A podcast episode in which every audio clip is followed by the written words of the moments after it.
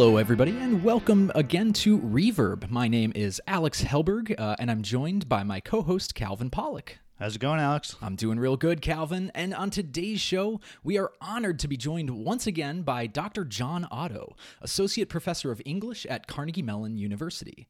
John's research draws on theories of rhetoric, discourse, and multimodality to critically examine how powerful agents use symbolic communication to generate support for war. His most recent work, featured in his book The Discourse of Propaganda, focuses on how propagandistic war rhetoric spreads across texts and across time, using case studies from the Persian Gulf War and the U.S. War on Terror. We are honored to have John here with us for a retrospective conversation on the rhetoric of the U.S. War on Terror 20 years on from the attacks on the World Trade Center and the Pentagon on September 11th, 2001. John, thank you so much for being with us today. Thank you so much for having me. I'm happy to be here. So uh, I, I think we kind of just wanted to start out on some broad and basic terms, uh, painting in broad strokes across this this 20 year uh, tapestry of uh, not only uh, material action uh, on the ground in in the Middle East and Africa and elsewhere where the war on terror has been waged, but in our media sphere and in the sort of media propaganda that gets circulated. So in the broadest strokes possible, if you could give it to us, uh, how do you feel that national security rhetoric and war propaganda has shifted between uh, 2001 to 2021? Well, I think, you know, I think there's two sides of this. I think it's important to look at shifts, but also look at continuities. You kind of have to track both. And so, very broadly speaking, you know, there are parts of American war propaganda that are evergreen that never go out of style. So, why don't we start there? Like, you know they're bad, we're good.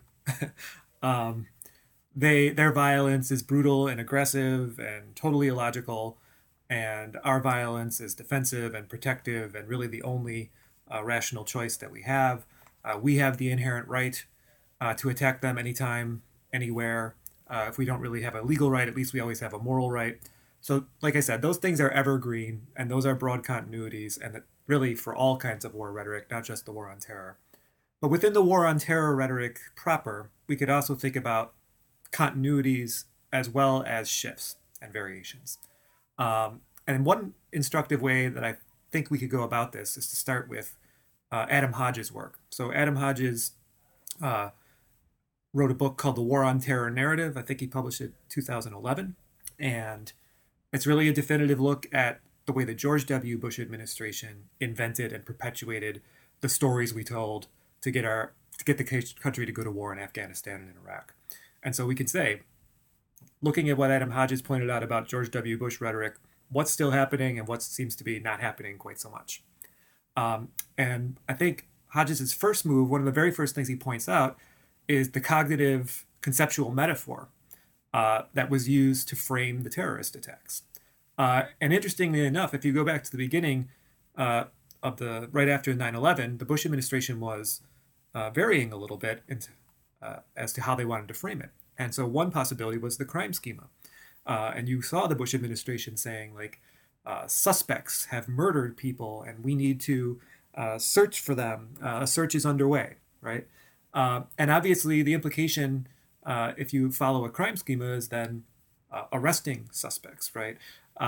trials, due process, things like that. But as we all know, that quickly lost favor for the war schema, right? And so you saw enemy, attack, uh, fronts, things like that. And obviously, if you follow that script, then you're talking about bombs and tanks and soldiers and boots on the ground and things like that. And that's the way we went. So the first thing that we can ask ourselves is 20 years later, has that changed? Right? Have we shifted from, say, a war schema to a crime schema? And at this point, uh, I would say it's fair to say there's been no real effort to reframe uh, what terrorism is and how we should respond to it. And at this point, it would really take a monumental effort to to to talk about terrorism as a crime, talk about maybe crime prevention and apprehension rather than war and bombing and killing and things like that. Uh, so that's number one, major continuity. The logic uh, has not changed in that respect. And then within the war schema, there's a couple of other points that I would make about things that haven't changed. One is that Bush made clear back in 2001 that uh, the response would be military, but also that the response would be preventative, right? So the, if you remember, the idea was we're not going to wait for the next attack. We're going to strike them before they get us. Has that changed? No, that has not changed either. We still have this logic of we always have to be on guard for the next threat and get them in a preventive way. Even if international law says maybe that's illegal, maybe you have to have like either an imminent attack or a real attack on your soil. Nope, we're still looking for the next threat and we're still willing to take people out before they can attack us. Um, and then also, and Bush declared that the war on terror would not end with Al Qaeda. He said this in 2001, right? And it was about terrorists and those who support them. And I'm paraphrasing, but the line was something like, it will not end until every terrorist of global reach has been found, stopped, and defeated. Has that changed? No, no, it hasn't. Like the methods have changed, but the idea that the war on terror doesn't end with Al Qaeda, that there's always going to be a new face and a new threat, that is still with us 20 years later, even with Biden, even after withdrawal from Afghanistan. Now, in terms of variations, I think there are a few that are sort of interesting and, and one that maybe is a little bit more significant than the rest. But one of the things that uh, Adam Hodges finds with regard to the uh, initial war on terror narrative is that it always began with talk of the precipitating event, i.e., the 9 11 attacks. Uh, and so, even if certainly this was true during the Bush administration, but even when you get to 2009, when President Obama uh, recommits troops to the Afghanistan war, he called it a good war and said we got to keep going on with this fight. Uh, he too begins by re re sort of orienting Americans to where this all started. It started with the 9 11 attacks. Um, and I think that, uh, you know, in the last couple of weeks, we've definitely heard lots of references to 9 11, right? Because of the anniversary and also because of the withdrawal. But generally speaking, that's something that has shifted. I think there have been fewer and more oblique references to the 9 11 attacks, particularly. Uh, and these days, it's enough to just kind of invoke terrorism or invoke terrorists as the reason why you're fighting. Uh, and in fact, we have cases where 9 11 probably wasn't brought up at all. Uh, so, for example, when we turned the war on terror uh, cannon onto ISIS or ISIL, depending on which abbreviation you prefer, uh, it wasn't the 9 11 attacks that were brought up, but the murder of James Foley. Uh, and insofar as we think the Soleimani assassination was part of the so called war on terror, 9 11 wasn't invoked at all. Right? So that's something that's changing. And I think the obvious reason for that is that, you know, as we get further and further away from the 9 11 attacks, and further and further away from those who were responsible for those attacks, uh, we're going to hear less and less about 9 11. As new generations of fighters who weren't born during 9 11 have to st- keep going on with the war on terror, we get to hear less and less about those attacks in particular, which isn't to say that it can't be invoked at, at you know, the drop of a hat. It still can be. And the other big shift that I sort of have observed has to do with state sponsors of terrorism, right? So Bush's whole deal was if you remember, we are we will make no distinction between terrorists and the nation states uh, that support them, uh, those who provide them quote unquote safe haven, right? And so it wasn't just about getting Al Qaeda; it was also about the Taliban, and then later Iraq, who allegedly was another state sponsor of terrorism. Uh, and this was even continued into the Obama administration. So when Obama re-upped uh, for the Afghanistan war back in 2009, interestingly enough, he shifted the focus even more on the Taliban than he did on Al Qaeda. And the reason was that there were only like, this is in 2009, there were only like 300 Al Qaeda members still in Afghanistan, it was estimated at that time. And so Obama was calling for a surge of 30,000 troops, and those 30,000 troops needed an enemy, and it was the Taliban. However, it's also during the Obama administration that you begin to see a shift away from this focus on state sponsors of terrorism those who provide safe haven, right? Uh, less and less talk about regime change and removing one government and replacing it with another uh, puppet government, uh, if you like, and more and more about no, our response has to be more targeted, it has to be airstrikes, it has to be uh, the drone war. And I think that this shift, again, has happened for a number of reasons. One is that uh, it just became untenable to continue with these long conventional ground wars because the public uh, didn't like them after a amount of time. There were lies, first of all, that the public became aware of, that's, especially with Iraq, that was like, oh, this is yucky. But even with the Afghanistan war, and this was beginning even at the beginning of Obama's uh, first administration, people were like, why are we doing this? Why are we here? Is this like another Vietnam? Uh, and so people were turning against the war. The enthusiasm was dragging. And so, especially with soldiers coming home in coffins and things like that, if you go to a drone war, you go to airstrikes, It's not quite as present in everybody's mind. Uh, American GIs are not getting killed, uh, and those are the lives that uh, people care about here, it seems. So that's okay. We'll just go on with that. And the other part of it is like uh, every new administration, it's related to this. Every new administration ha- wants to distinguish itself from the one that came before. Uh, and one good way of doing that is to sort of say, well, the last administration was doing the war the wrong way, so I'm going to do it a different way. Uh, and the different way is going to be no more boots on the ground. We're going to do an air war. And you see this even through Obama, Trump, and Biden. Uh, at least rhetorically, we're not going to do this forever war anymore. Uh, this perpetual war is a bad idea. We can't keep fighting these wars forever. And you know, to the liberal mind, this sounds great. Of course, if you look at the fine print, it's like, oh no, we're not ending the forever war. We're just kind of changing the way the forever war is going on. In fact, there was just uh, a cost of war uh, project. I think this comes from Brown University that said that the uh, war on terror is continuing under Biden in 85 nations. Uh, so it's still going on, gang. Uh, this isn't, oh, Biden is ending sort of one big front on the war on terror, but it's still happening. Uh, but again, you can't talk about it in those terms. You have to say we're winding down our wars. And really, what they're winding down are the big ground wars. Wow, that's that's a fantastic summation, John. We want to get into some examples here of the rhetorical and argumentative tropes that you're identifying and some of the continuity and some of the change. But before we do, I wanted to get your sort of high level take on the media ecosystem and to what extent that has changed from 2001 to 2021 because that's another thing that we really admire about both of your books is is that you capture not only the textual and discursive features of arguments for war but also the broader material uh, media ecosystem. So, like, I mean, I think especially it was really shocking, at least to Alex and I when we were talking, preparing for this, was shocking to see the sort of univocality of the media when Biden announced this withdrawal and and through you know announced it and then really went through with it it was one of the first times during his administration that there was really dogged critique of his administration and you know and and these like fierce uh, sort of White House press conference battles going on with reporters like shouting at him um, who weren't you know who weren't just far right like Breitbart plants but actual like New York Times reporters and Washington Post reporters. So you know what do you see there? Like does that univocality tell us that nothing has changed or you know or what what's different about the ecosystem now for um, foreign policy and, and how presidents legitimate war um, and you know and and and what kind of pushback they face from the media?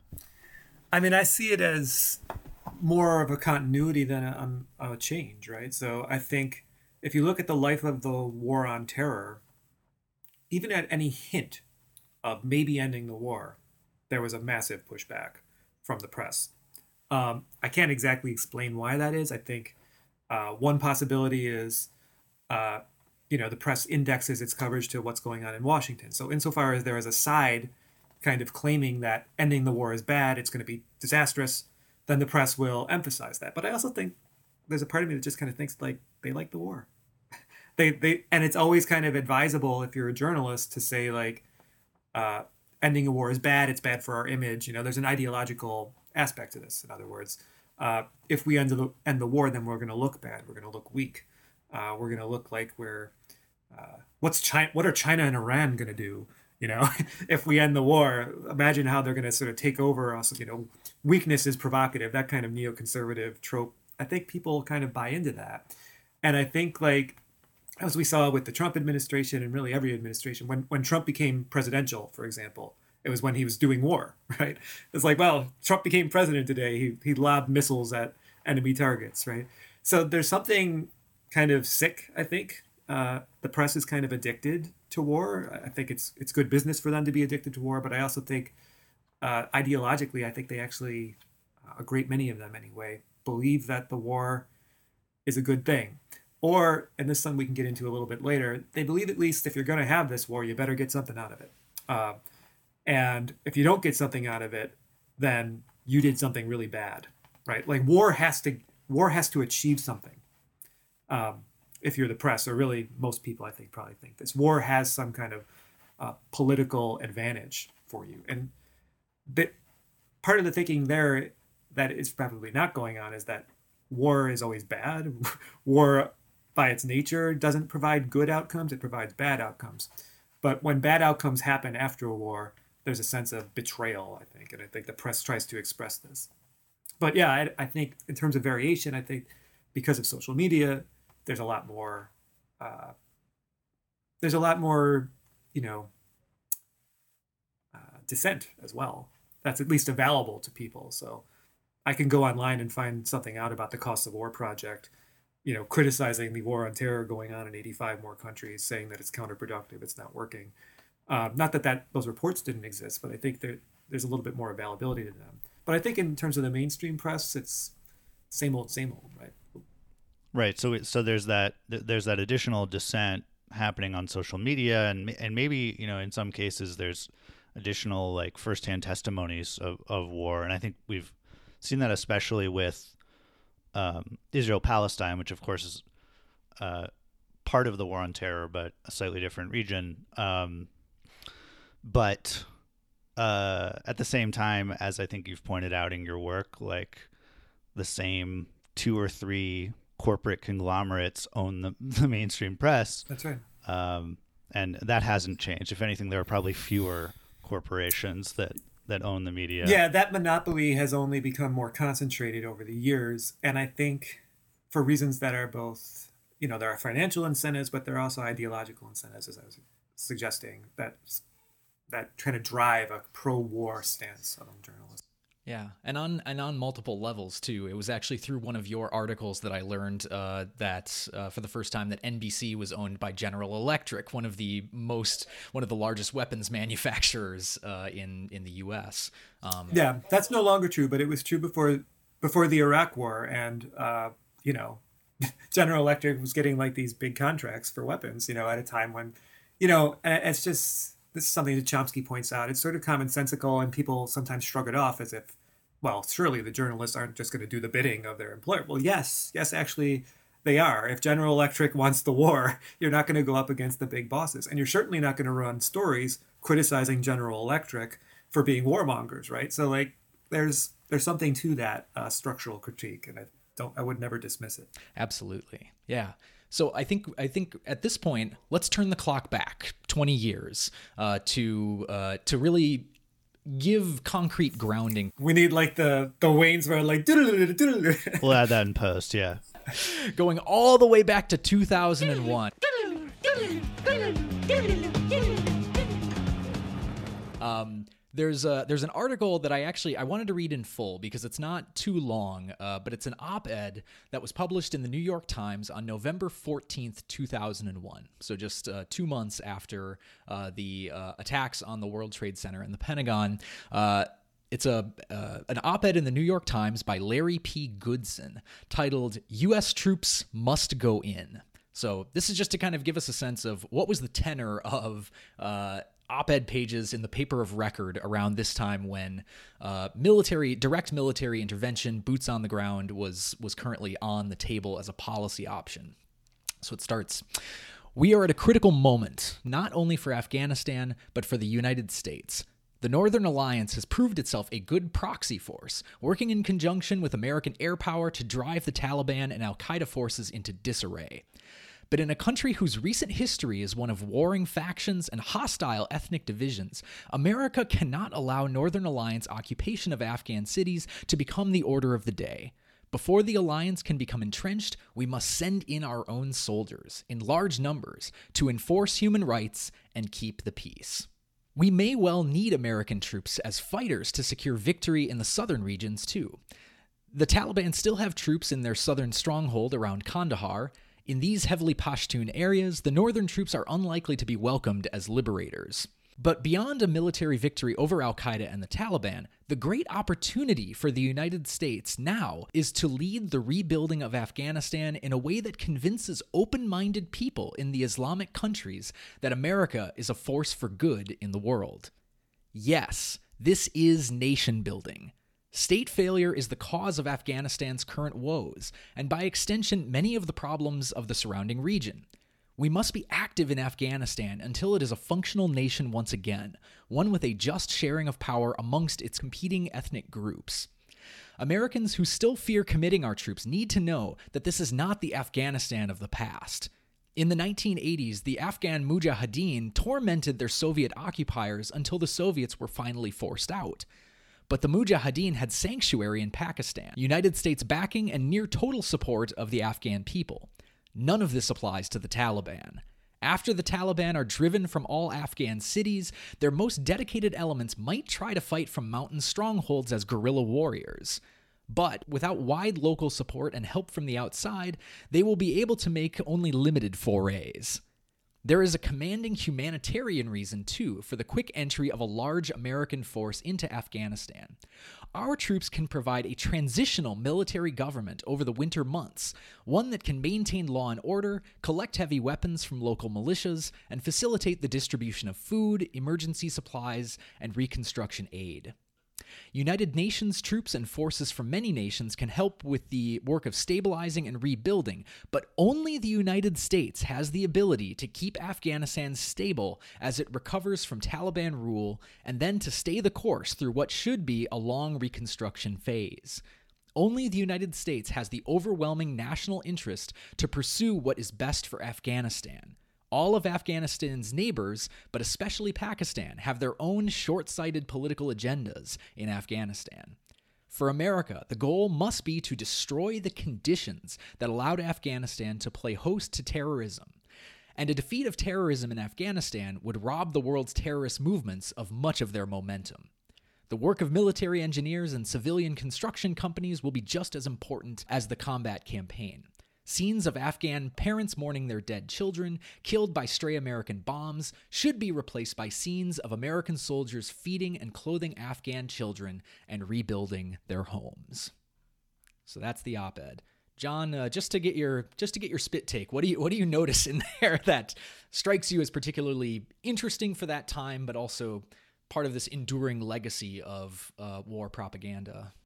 I think what surprised me when I read this was how early this was coming. Um, in other words, this I remember it from the Obama administration. What I'm seeing here is like uh, what Obama referred to as counterinsurgency or COIN, right? Uh, and I think the the greatest uh, language that sort of ca- captures both what this was about and why it was destined to fail is right in the first paragraph, uh, with this phrase: um, "We must send in our own soldiers to enforce human rights. Now, think about that collocation. Human rights, probably in most discourse, doesn't get collocated with a word like enforce. How do you enforce human rights? And this was the, the strategy, essentially, of counterinsurgency uh, social work with guns, right? We're going to support the needs uh, and uh, address the grievances of ordinary civilians, but we're going to do it at the point of a gun with an occupying military we're going to bring human rights, you know, as if it's a gift that you can put in a box and you're like, here, here's some human rights. And you're like, oh, of course, it's just my size, right? Open up the box. Now you've got human rights, right? And we're going to enforce them again at the point of a gun. So you, the illogic here is this you're, you're putting in a forceful military uh, apparatus uh, and trying to use it to create peace, stability, democracy, and rights uh, in a country that isn't even yours, right? And that was the other part that uh, really piqued my interest here, where they said only the United States has the overwhelming national interest to pursue what is best for Afghanistan. I mean, the arrogance of we know what's best for Afghanistan, and only we know what's best for Afghanistan. That is the kind of thing that makes you know my blood boil. Uh, but again, what I what I would say is that this probably was not super widespread in 2001 because then it was just like it was more about let's kill and destroy the terrorists. By the time you get to the Obama administration, when they're re-upping the war in Afghanistan and recommitting, that's when you really see the counterinsurgency idea. Like, oh, we our soldiers can't just be blowing stuff up. Uh, we also have to replace those grisly images with soldiers, you know, handing out candy and human rights, you know. Uh, and, and so again, it's just completely illogical the notion that an occupying army uh, that is inherently violent uh, is going to bring peace, stability, or, or, in this take, keep the peace as if it exists, right? Uh, it's completely irrational, destined to fail, uh, and it was already being tra- uh, trotted out in 2001 is the only surprise. Right. Yeah, I also just wanted to point out too, um, uh, and and we can talk a little bit more about this as we look over some other artifacts here. But but a lot of the things that you mentioned, uh, as well as some other things uh, from that article, were actually mirrored almost directly in uh, in Joe Biden's um, uh, what was it the the speech that was the August thirty first speech uh, announcing the withdrawal or that the that the withdrawal was concluded. Yeah, precisely. Yeah, there were uh, there were a lot of things that were saying, you know, this is the longest war in American history. We completed this one of the biggest airlifts uh, of over 120,000 people. That number is more than double what experts thought were possible. No nation, no nation has ever done anything like it in all of history. Only the United States had the capacity and the will and ability to do it, and we did it today. So I, yeah, that that phrase only only the united states seems to echo a, across the 20 years. Right that's true. I, there's always that sort of you know we're the shining beacon on the hill exceptionalist rhetoric. But i mean what's what's fascinating to me is just how the game has changed by the time you get to biden. What he's celebrating is that we were able to get out right? Only the united states could get out so well whereas what the original author was talking about is only the united states can create a basically a new nation uh, allegedly from scratch. Like those backwards Afghans don't know what to do. Only the United States can install a government that will be stable and democratic, etc. Yeah, absolutely. There was also another strange parallel between the Goodson and and Biden's comments in that uh, Goodson, you know, has that very uh, very direct phrase that just says, "Yes, this is nation building," um, which which also points to some sort of I guess, controversies around the framing of the global war on terror as whether or not it is a nation building project. Uh, clearly, there were hawks, you know, at the very beginning who were calling this a nation building project. Uh, Biden explicitly frames that as not what the original purpose was, but something that it morphed into. He says further on, we saw a mission of counterterrorism in Afghanistan, getting the terrorists to stop the attacks, morph into a counterinsurgency, nation building, trying to create a democratic, cohesive and united Afghanistan. Um, and then actually celebrate it, something that has never been done in many centuries of Afghans' uh, history. Uh, moving on from that mindset and those kinds of large scale troop deployments will make us stronger and more effective and safer at home. Yeah, I think Biden is probably correct. And uh, notwithstanding the fact that this article appeared in 2001, I don't think that this was the dominant take on what was going on in Afghanistan or what the goals were. Um, however, the DNA was built in uh, to George W. Bush's rhetoric because of we don't make a distinction between terrorists and those who sponsor them.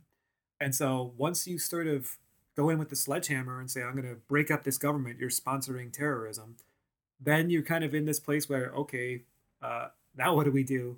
There's no government here anymore. We got rid of the so called state sponsors of terrorism.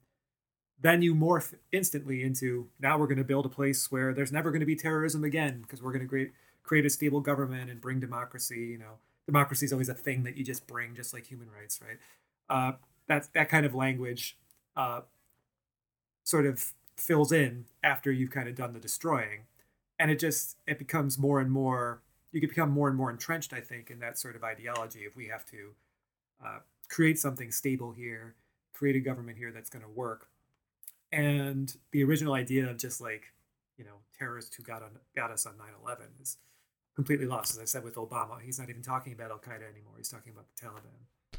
Yeah. So, I mean, I think a, a good place to look to kind of resolve this this dichotomy which i think is really fascinating between on the one hand extremely kind of ruthless bloodthirsty terrorist targeting rhetoric and this more humanitarian feeling rhetoric of nation building and institution building and like making making Afghanistan safe for Afghans um, is is actually from Ryan Crocker, who was the ambassador to Afghanistan uh, under President Obama, and wrote one of the most critical op eds of Biden's decision. So I wanted to just read a couple excerpts from this article: "Why Biden's lack of strategic patience led to disaster." August twenty first, twenty twenty one. So Crocker writes. As Americans, we have many strengths, but strategic patience is not among them. We have been able to summon it at critical times, such as the Revolutionary War and World War II, where, for example, Congress did not threaten to defund the war effort if it wasn't wrapped up by 1944. In Korea, nearly seven decades after an inconclusive truce, we still have 28,000 troops. But our patience is not the norm, and it certainly has not been on display in Afghanistan as the world watched the Taliban storm into Kabul.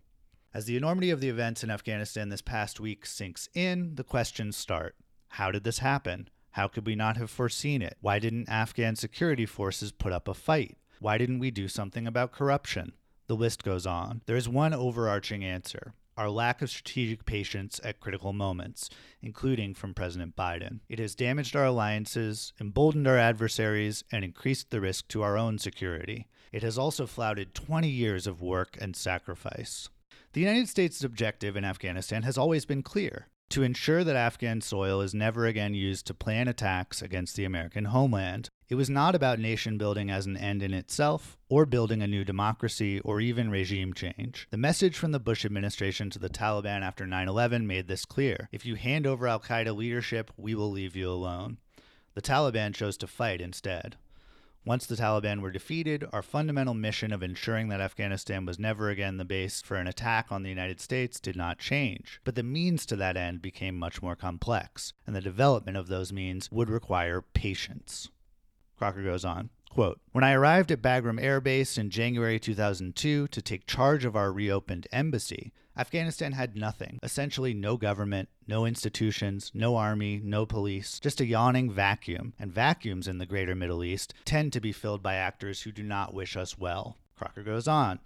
Quote, Corruption was endemic in New York, Boston, and Chicago through much of the 19th and into the 20th centuries. It took us time to grow the institutions and legal structures that would eventually make corruption the exception rather than the norm. And that returns me again to my central theme time and patience. As our own history attests, societal change is a slow process. Witness the 11 years our new country spent moving from the Declaration of Independence to the Constitution. Even then, issues like slavery were papered over, only to erupt in a civil war 74 years later. Yet we seem unable to appreciate that other societies will find the challenge just as difficult, and even more so if the engine of change is a foreign army. Unquote. Crocker goes on, quote, the American disaster in Afghanistan that Mr. Biden's impatience brought about is not a disaster just for us. It has also been a huge boost for the Taliban, whose narrative now is that the believers, clad in the armor of the one true faith, have vanquished the infidels.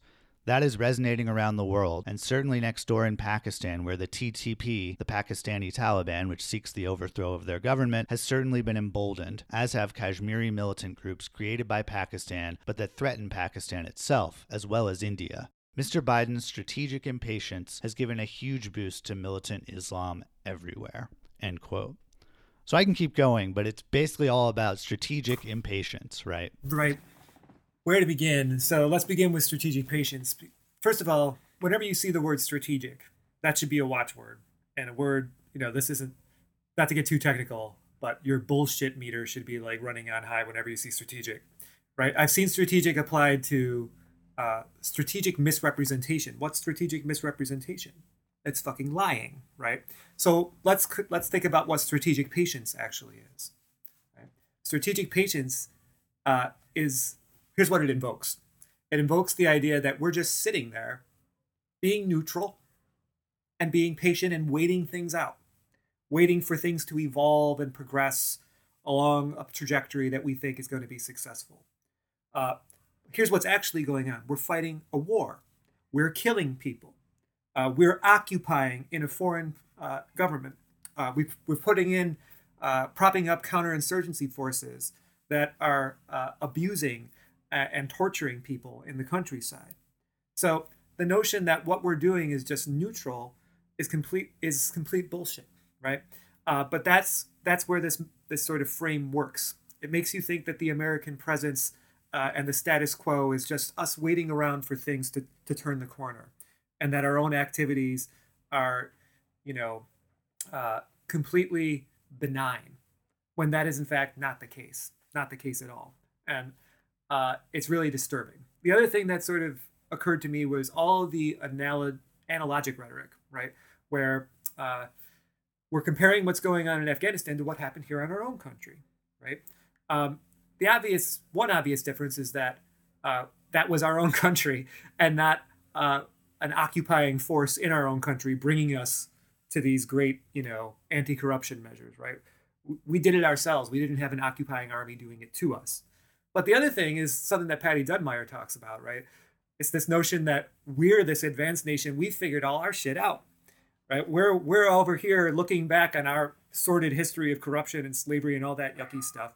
But this young burgeoning nation of Afghanistan, they haven't figured it out yet. Like so, we're we're in the this race of progression of, and humanity, and we're obviously at the end of history. We've figured it all out. Whereas Afghanistan is this primitive culture, and they can't figure it out without our help. So those are the two things that point that really struck well, me. Yeah. And and just to add to that last point, when when Crocker says that you know it took us a long time and much institution building to get to the point where corruption is the exception, not the norm. Um, I had to laugh at that. Like I don't know. We we have we now have legalized corruption. That's the difference. Right. Corruption you is built- just they just made it they just made it legal now basically. It's it's not a norm, it's a law that you right. have to do corruption. The corruption is built into the fabric of the institution and built into the sort of wealth disparities, but that's a whole nother can of worms. But I think you're you're right to sort of point that out like the notion but here's what here's one other thing that I'll say like we're propping up or we're propping up horrible security forces that were doing terrible things right? It's not like we were just like always on the right side of history in afghanistan. What we were trying to create was stability and the way we create stability was paying off you know brutal thugs to get stability right? So that that isn't i don't think that's how it happened maybe it is i don't know maybe president taft was probably paying off thugs i don't know but like the analogy breaks down really badly and again it, it's it's like all war rhetoric. It's an erasure of our violence. It's an erasure of our aggression and brutality, uh, and this kind of euphemistic idea of we're just sitting around being patient, waiting for that corner to turn. Uh, who knows? Maybe another couple of decades. In Korea, we've it's been seventy years. You know, we can we can keep going. We can keep waiting like this, uh, with the notion that we're just you know uh, being neutral is is really sickening to me. Yeah. I just wanted to read one last part. At the very end of the op ed, he has this really powerful image. He kind of sums up the war on terror in his final paragraphs. Crocker writes, quote, Whatever happens next, the image of this American capitulation is already etched indelibly in the world's imagination. It is that U.S. Air Force C 17 taxiing for takeoff from Kabul, surrounded by a desperate Afghan mob. Seconds later, at least one man falls to his death from the plane's wheel well. It is eerily reminiscent of the people who jumped from the World Trade Center on 9 11 rather than face death by fire. What a tragic and painful circle it closes two decades later. Unquote. Yeah. And I think, you know, this is something that's also very true of the media uh, writ large here. When do you zoom in on violence? Right? When do you zoom in on human suffering? and I think this is like a great case of it. Like, it's not that I would dispute that this was tragic and awful, right? People clinging to an American plane as it leaves, right? But he'll never do that for like when American bombs are blowing people up, right? That violence never gets sort of specified and detailed in a report like this. Again, our violence doesn't exist; it's just neutral patience. But the the violence is when we leave, right? The irony here is astounding. So yeah, they'll zoom in and, and put in these graphic images of terrible things that result from us leaving, but never zoom in and show the graphic violence that we're actually committing uh, by virtue of our presence in this country. Yeah, the only other thing I wanted to point out in that is the uh, speaking of the zooming in on violence and particularly, you know, why and how do we zoom in on particular types of violence. Uh, one strategy that does get brought up here towards the end of the Crocker article, but but I think was a feature of more uh, of the responses to the withdrawal from Afghanistan uh, was this focus on on women and children, but specifically women, uh, being used as a uh, basically a, a, a, reason for not leaving Afghanistan because the Taliban has always kind of been um, at least painted and perhaps not untruthfully as a uh, regime that is uh, religiously fundamentalist, that is repressive towards women. Um, Crocker writes, uh, uh, "We have betrayed our promises to interpreters, women and children, and others who are now trapped in an Afghanistan controlled by the Taliban." Um, and I wanted to specifically focus on this because other rhetorical scholars have focused on this trope of uh, kind of identifying what what Dana Cloud calls a clash of civilizations between the uh, industrialized, progressive uh, U.S. and the backwards, primitive, uh, otherwise uh, kind of you know morally morally uh, morally undeveloped uh, countries in the Middle East. Um, Dana Cloud obviously has written about that, uh, a great article called To Veil the Threat of Terror uh, about the creation of this clash of civilizations framing. Uh, I believe uh, Maureen Dowd actually also published a, an op ed, um, among many others, uh, called uh, Liberties Cleopatra and Osama from 2001, right before the right before the, the commission of U.S. troops yeah, it's talking about uh, basically using that example of Cleopatra uh, arising as a as a you know female uh, powerful figure from the Middle East. Uh, and she writes, when civilization rose in the East, it was scientific and sensual, embracing the possibilities and pleasures of life from mathematics to literature, art, and fashion. There have been many repressive regimes throughout history, but the Taliban were obsessively focused on denying gender, sexuality, and the forces at the very gut of life. When the barbarian Puritans running Afghanistan began to scurry away last week, men raced to buy pinups of beautiful girls.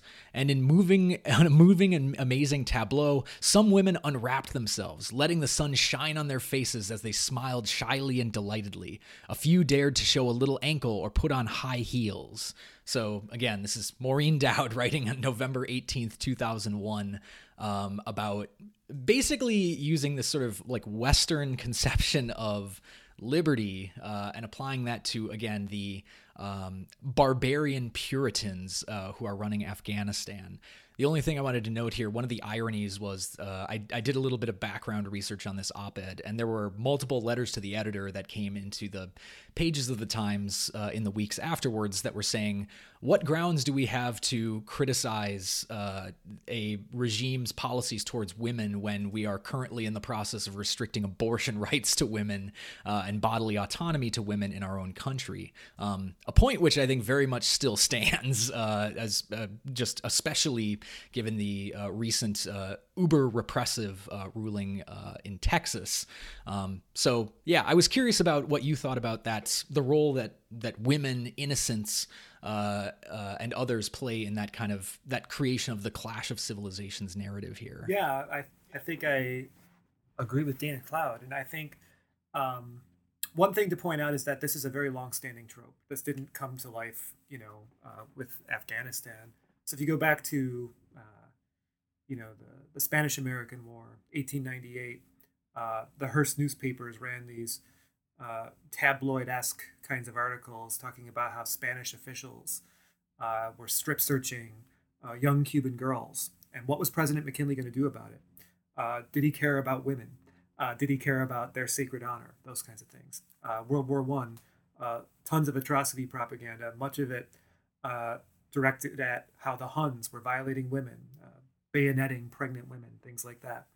Um, and so there's like two ways one of these are not the only two ways, but one big way you get people to respond to the call to go to war is you say the enemy's going to kill you and you have to save your life.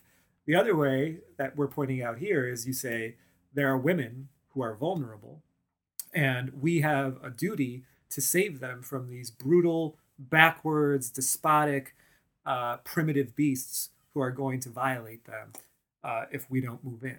Now, in the case of Afghanistan, I think you know, unlike in the Hearst case and the atrocity propaganda of World War One, there's a lot more truth to the allegations, right? The Taliban, I think we can all agree, was incredibly brutal, subjugating women for sure, and continues to do so.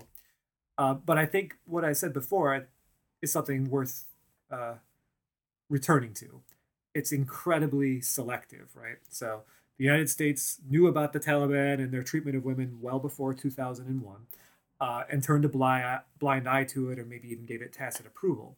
So when do we see this emphasis on women's rights emerge? We see it at the beginning, right? of the war as a as a way to sort of uh, convince people that the war is good and noble and just. Uh, and then we see it at any point in the life of the war on terror where there's at least a hint that you might stop doing the war. right? So in my first book, I came across this uh, Time Time magazine cover story, uh, and there's this very graphic, disturbing image of a young Afghan girl, maybe 16 years old, close up, tight shot of her face, and there's a hole where her nose should be. Her nose has been cut off. It's an incredibly disturbing, repulsive image. Uh, and attached to this image uh, is the headline What happens if we leave Afghanistan? Right? Um, the obvious implication is if we leave Afghanistan, women are going to be brutalized, they're going to be mutilated. Uh, and then again, you saw us very recently in 2021, same kinds of ideas. What's going to happen to these poor Afghan women? Again, we zoom in on the violence of the Taliban, but we discount and erase the violence that we have done to women. When we have been bombing and shooting women, when we've been propping up security forces that have shot and killed women or raped women, right? That is not counted, right? Then human rights don't come to the fore.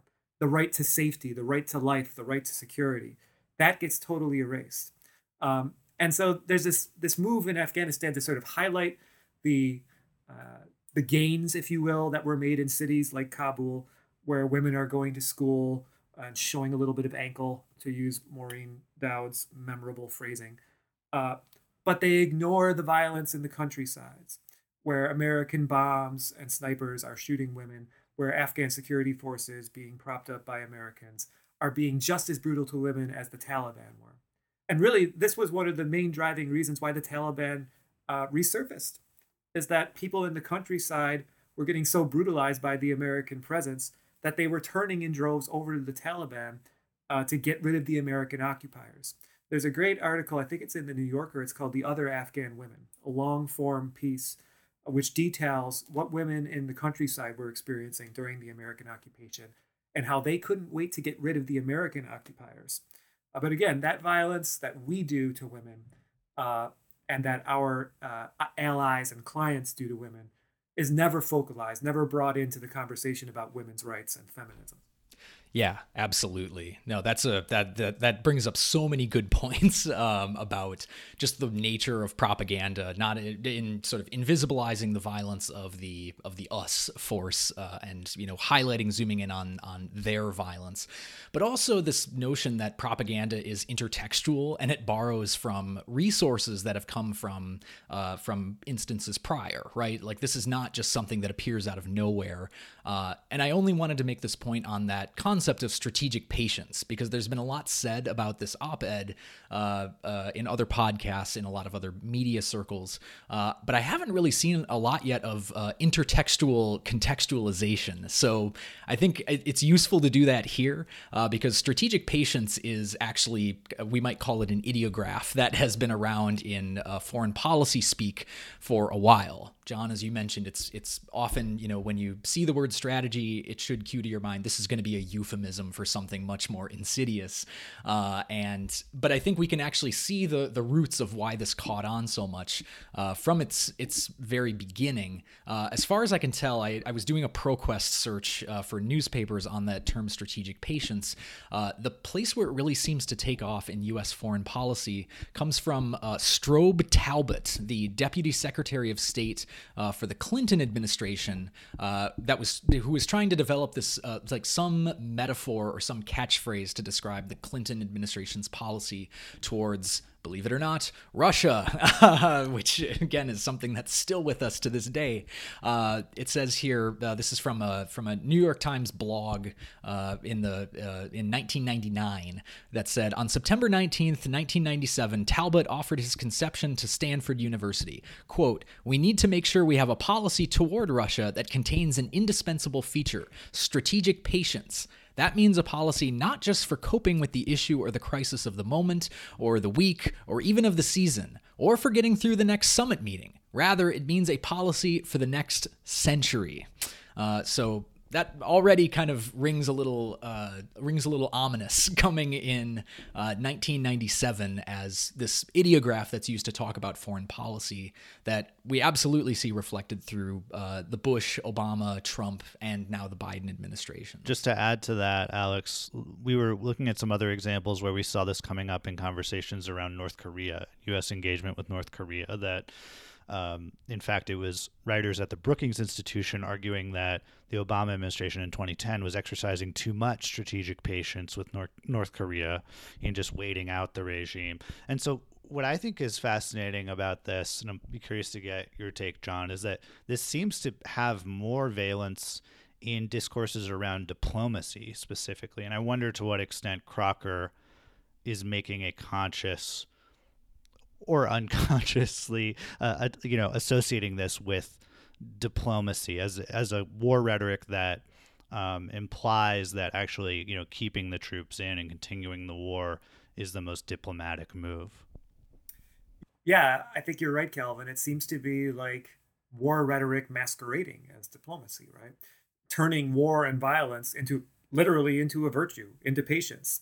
Um, and I would just add like one little feature. I remember when I was reading, uh, uh, I think it was a defense document written by Robert Gates during the Obama administration on their sort of long-term strategy. They literally called the the Afghanistan war or the war on terror the long war, right? And they predicted back this is back in 2009, 2010 that this was going to have to last until at least 2024.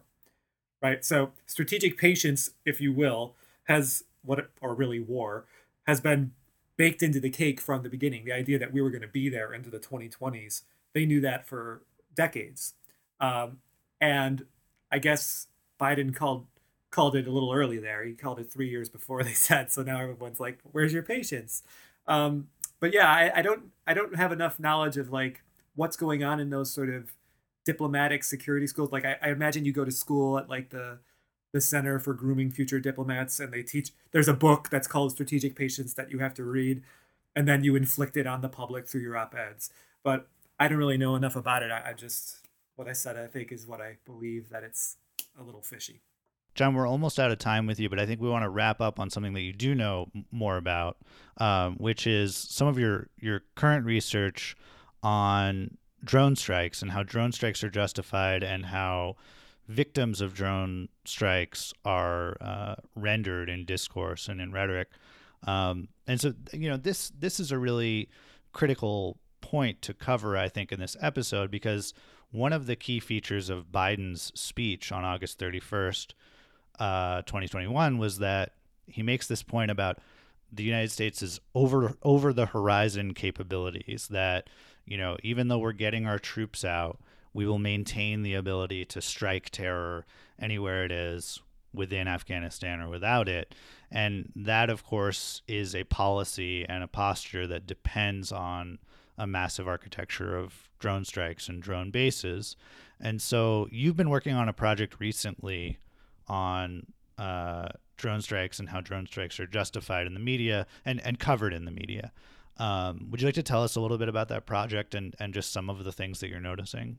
Yeah, yeah, definitely. Thanks. Um, I first I wanted to uh, give a shout out to Cameron, our old friend Cameron, friend of the show. Cameron Mozafari. Thank you, Cameron Mozafari, uh, who is uh, who's going to be helping me with this project. We just sort of came together on this, but basically what you said is what I'm after. So I'm looking at drone strikes that begin in roughly 2004 with the Bush administration, all the way through the first year of the Trump administration.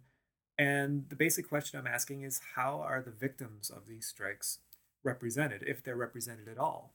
Uh, who counts uh, as a victim? How do we count victims, both in the numerical sense, but also in the sense of like who counts as like uh, having maybe deserved to die, and who counts as maybe uh, having re- sort of received an undeserved death, that kind of thing.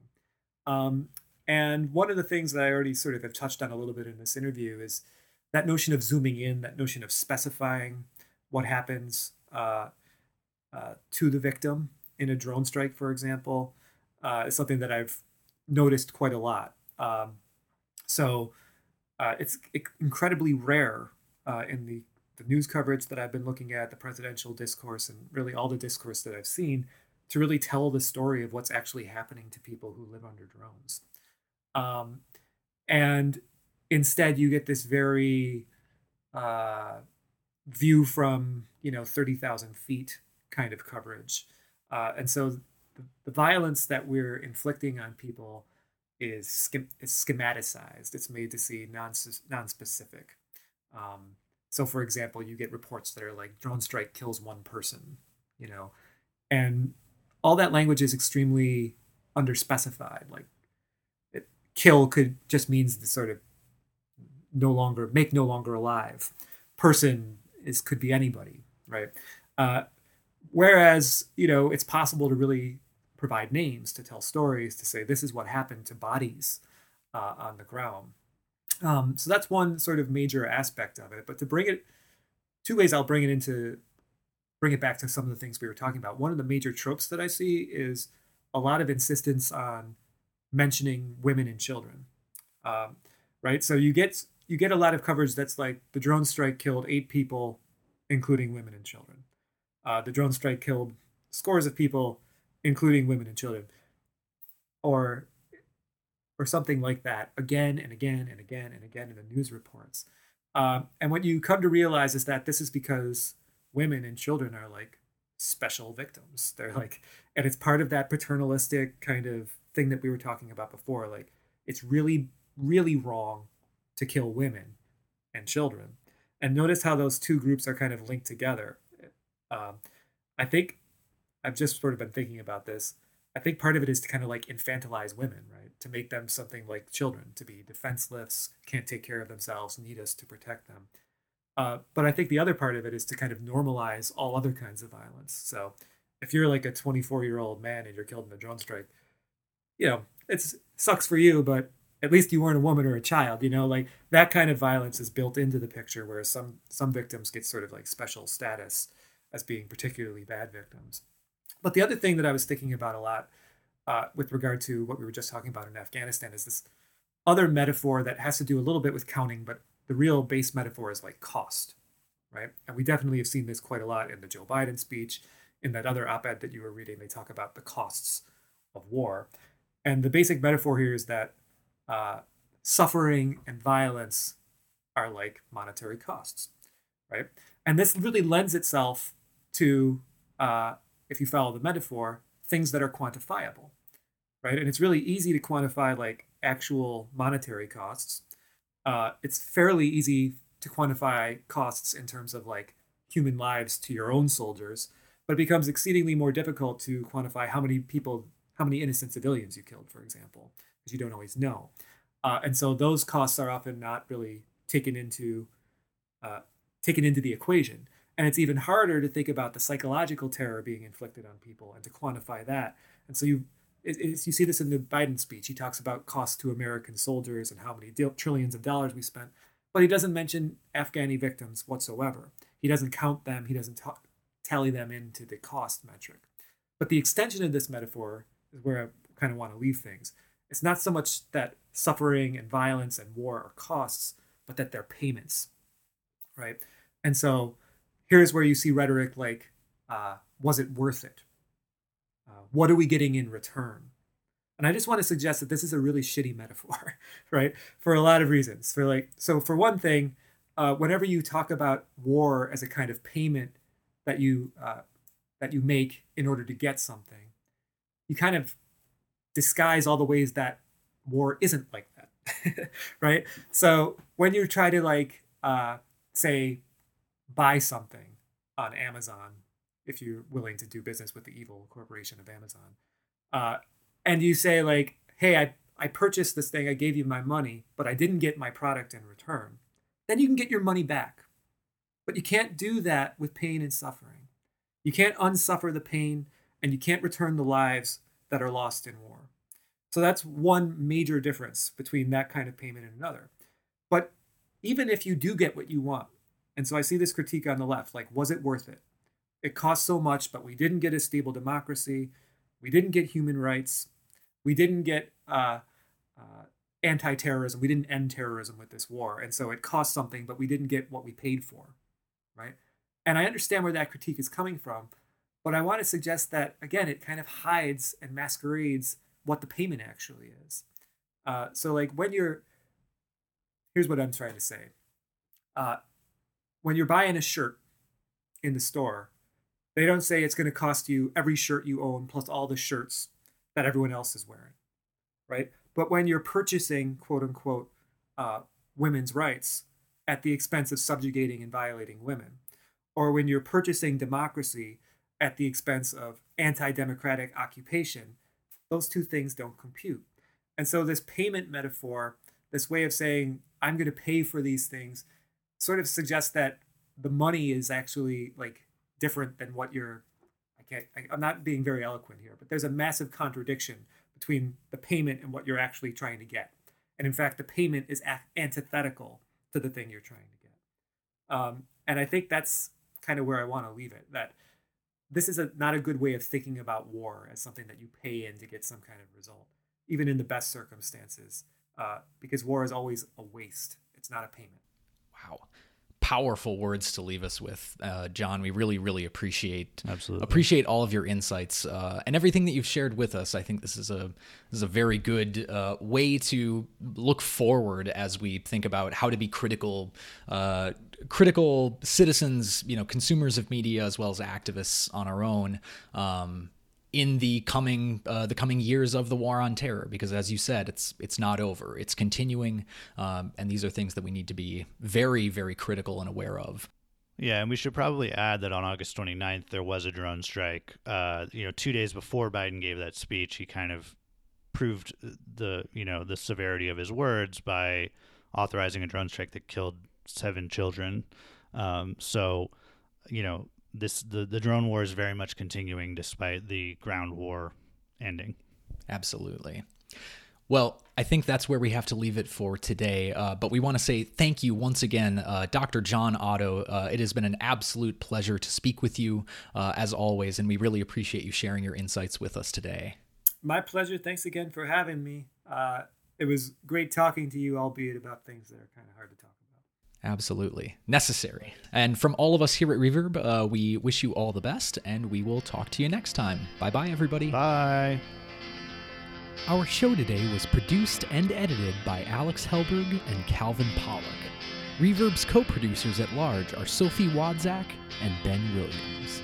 You can subscribe to Reverb and leave us a review on Apple Podcasts, Stitcher, Android, or wherever you listen to podcasts.